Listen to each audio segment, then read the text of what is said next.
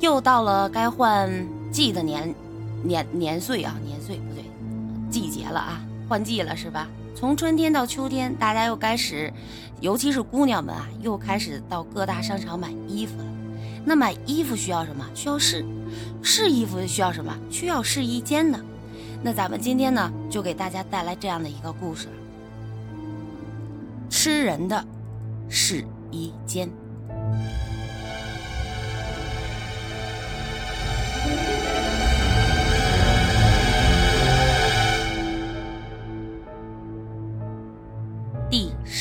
三起失踪案，萨克森。格里芬是美国首都华盛顿私人侦探所里的著名侦探。最近呢，他史无前例的连续接到了十二起白人失踪案。根据调查，他发现失踪的白人全部都不是本地人。有男有女，甚至还有夏威夷人，这使萨克森感觉到这不是一起简单的失踪案。让萨克森倍感头疼的是，失踪的白人在本地都没亲戚，报案的人基本上都是房东和老板，所以案件一直没有突破口。九月的一天，萨克森。正在侦探所里死死地盯着有门的那一面墙壁，墙壁上附着一张美国的地图，地图上到处贴满了失踪人士的照片。萨克森手里还攥着薄的可怜的档案。看有人问是不播灵车了，我们的灵车和这个绝密档案呢，我们都做录播，然后那个在直播的时候呢，给大家讲短片啊。都是短直播以后都播短片的故事。嗯，突然，一个女人打开门走了进来。萨克森发现这个女人个子很高，而且很瘦，卷发而被染成红色，面颊抹的粉白，穿着一件短裙，手里还拎着挎包。萨克森习惯性的向她问好，并给她倒了杯水。但是女人什么都没有接，也没有坐下，她只是站在那儿，不停地抹着眼泪，不停地用手绢擦拭着。许久，她才缓缓地说：“格雷芬探长，求求你，一定要救救我丈夫。”“哦，女士，您的丈夫遭遇了什么？能给我讲讲吗？”“我的丈夫，他失踪了。”女人终于说道：“萨克森心头猛然一震，这是本周第二起失踪案，也是下半年第十三起失踪案。同时，他也感到庆幸，因为眼前这个女人是第十三个失踪者的妻子，也就是说，这是白人连续失踪案中唯一一个亲人来报案的。萨克森一直怀疑。”所有的案件呢都是有联系的，说不定能从女人口中问出其他失踪者的线索。我的丈夫，他叫西德，是一天前不见的，他从来不会莫名消失一天的。女人说道：“这让我猜，你们一定不是本地人吧？”萨克森，萨克森索索。呵呵。不好意思，舌头不好使。萨克森说道：“啊，没错，我和我丈夫都是从加利福尼亚州来的，我们是来这里度假的。没想到才三个星期，他就……”女人递上一张照片，又开始哭起来。萨克森接过照片看了一下，说：“哦，女士，别担心，我会找到您的丈夫的。但是，您能否告诉我？”他失踪前最后去了哪儿啊？都是我的错，是我叫他去凯斯宾服装店帮我买裙子的。要是我去的话，说不定丈夫就不会失踪了。女人难过的说。萨克森感到幸运，因为他终于找到了突破口。凯斯宾服装店，他决定到那里去探访一下。后来他得知。这个女人叫曼丽。萨克森安慰曼丽说：“一旦有西德的消息，他会第一时间通知他。”吃人的是伊坚。萨克森根据曼丽的指示前往了凯斯宾服装店。这凯斯宾服装店位于一条繁华的商业街的街角，店面也不小。萨克森走进了店里，他发现啊，这里的模特全部都被摆放到了玻璃的展示柜里，衣服的款式和质地都有些老旧，并且没有多少人来此光顾。萨克森转念，萨克呃萨克森呢，辗转了好几条过道，他终于发现了柜台和老板。老板约莫三十岁左右，留着波浪一般时髦的发型，穿着一件黑色的 T 恤衫和牛仔裤。萨克森对老板说：“先生，先生，我是萨克森·格里芬，这美国首都华盛顿私人侦探所的侦探。”最近啊，我接到了一起失踪案。据他的妻子讲，他失踪前曾来过贵服装店。我想询问一下，您有没有见过照片上的这个人呢？萨克森说着，从怀中掏出了那张曼丽，掏出了那一张曼丽给他的西德的照片。老板只是敷衍地看了一下照片，便说：“先生，我知道您怀疑。”我与西德先生的失踪有关，但是昨天我只是卖给他一件大红色的连衣裙，便什么也不知道。因为他说他迫不及待的想把这件精美的裙子拿回去给他心爱的老婆你怎么知道他叫西德？萨克森怀疑的问。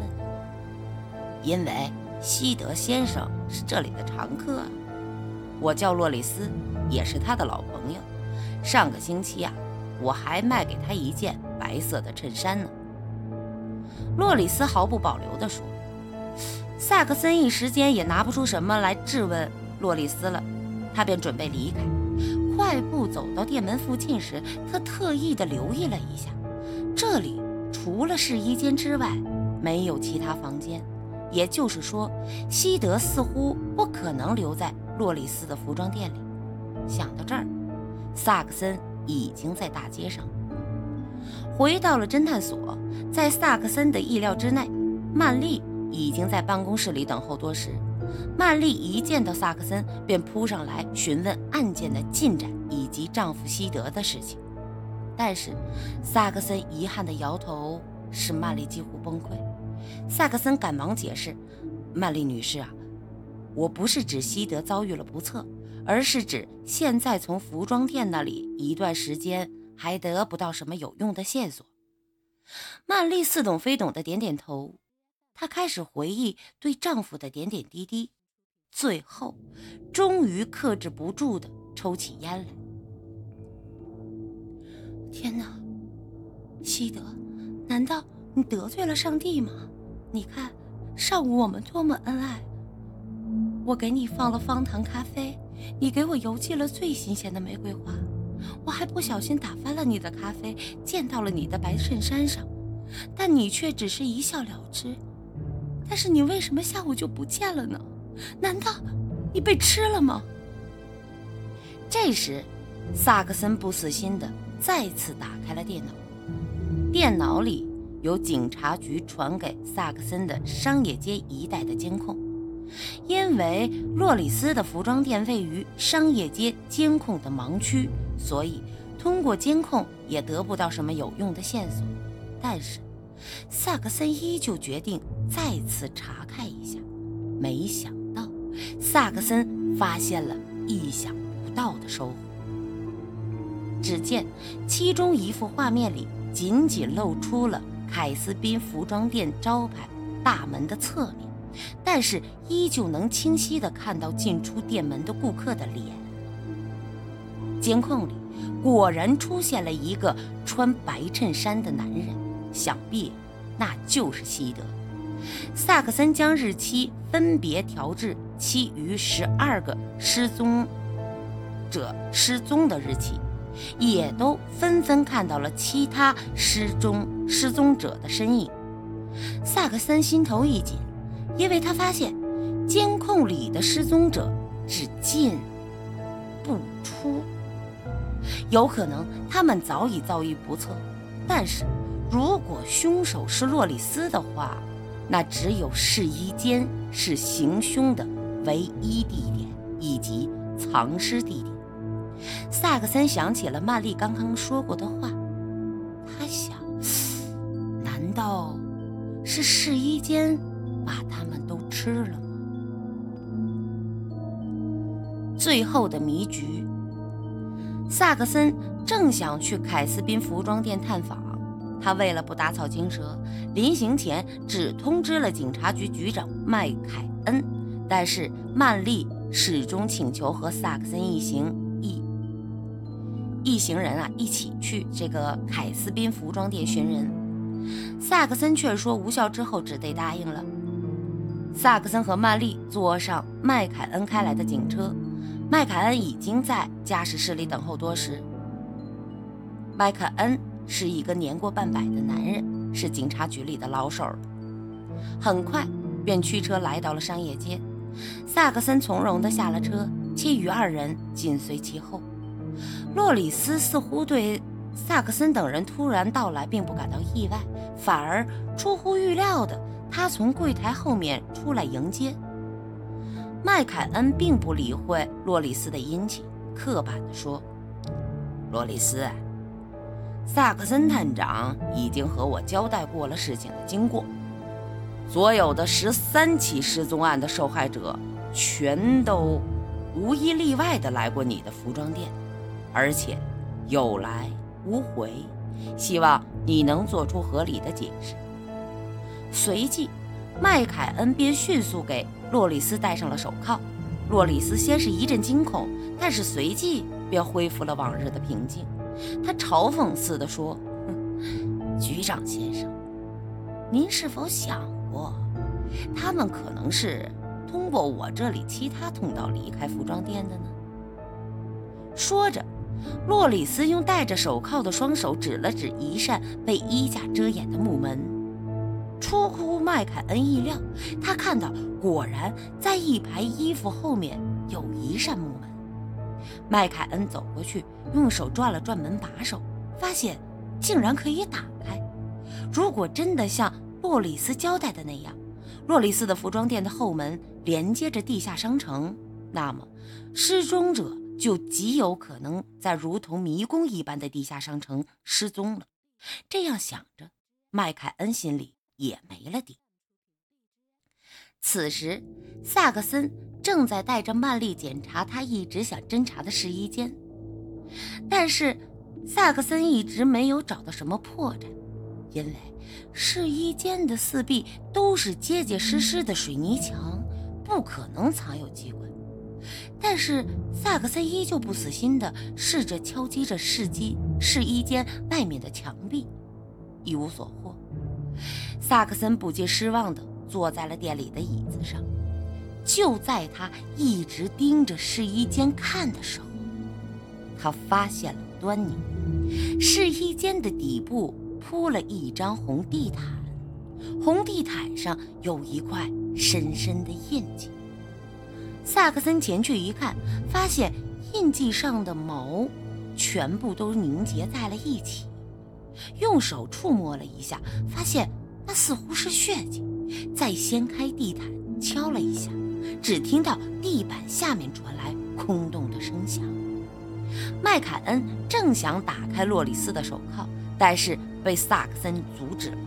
他若有所思地看了看被麦凯恩打开的木门，问道：“克里斯，请问一下，为什么您店里的试衣间底部是空的？”洛里斯有些慌张。但是他并不承认。麦凯恩看到旁边有一把装修时遗漏的羊角锤，顺手拿下来，便朝试衣间的地板砸了上去。只见试衣间的地板凹陷下去。萨克森冲里面一看，里面呢并没有尸体，但是却有不少的血迹。见证据确凿，麦凯恩便将洛丽丝押上了警车，带回了警察局，只留下萨克森一个人保护并侦查现场。萨克森盯着那扇木门，不住地思考：上次自己来的时候，并没有发现木门，因为木门其实在柜台的内侧，而那木门呢，也是通向地下室而已。因为经过调查。凯斯宾服装店确实没有除了店门外的其他出。这时，萨克森发现被麦凯恩推到一边的衣架上有一件白色的衬衫，和西德的一模一样。但是下一秒，萨克森感到不祥的闭上了眼睛，因为他看到那件白色衬衫的右口袋处有一小片咖啡的印记。而曼丽也说过，自己曾经打翻了丈夫的咖啡，也就是说，这件衣服就是西德的衣服。看来西德已经是凶多吉少。萨克森突然感觉思路清晰了起来，失踪者都是凯斯宾服装店的老客户，曾经从这里买过不少的衣服。而洛里斯趁他们再去试衣间试衣服的间隙，启动了里面的机关，使其坠落身亡，目的就是回收他们买去的衣服。但是，洛里斯会怎样处理他们的尸体？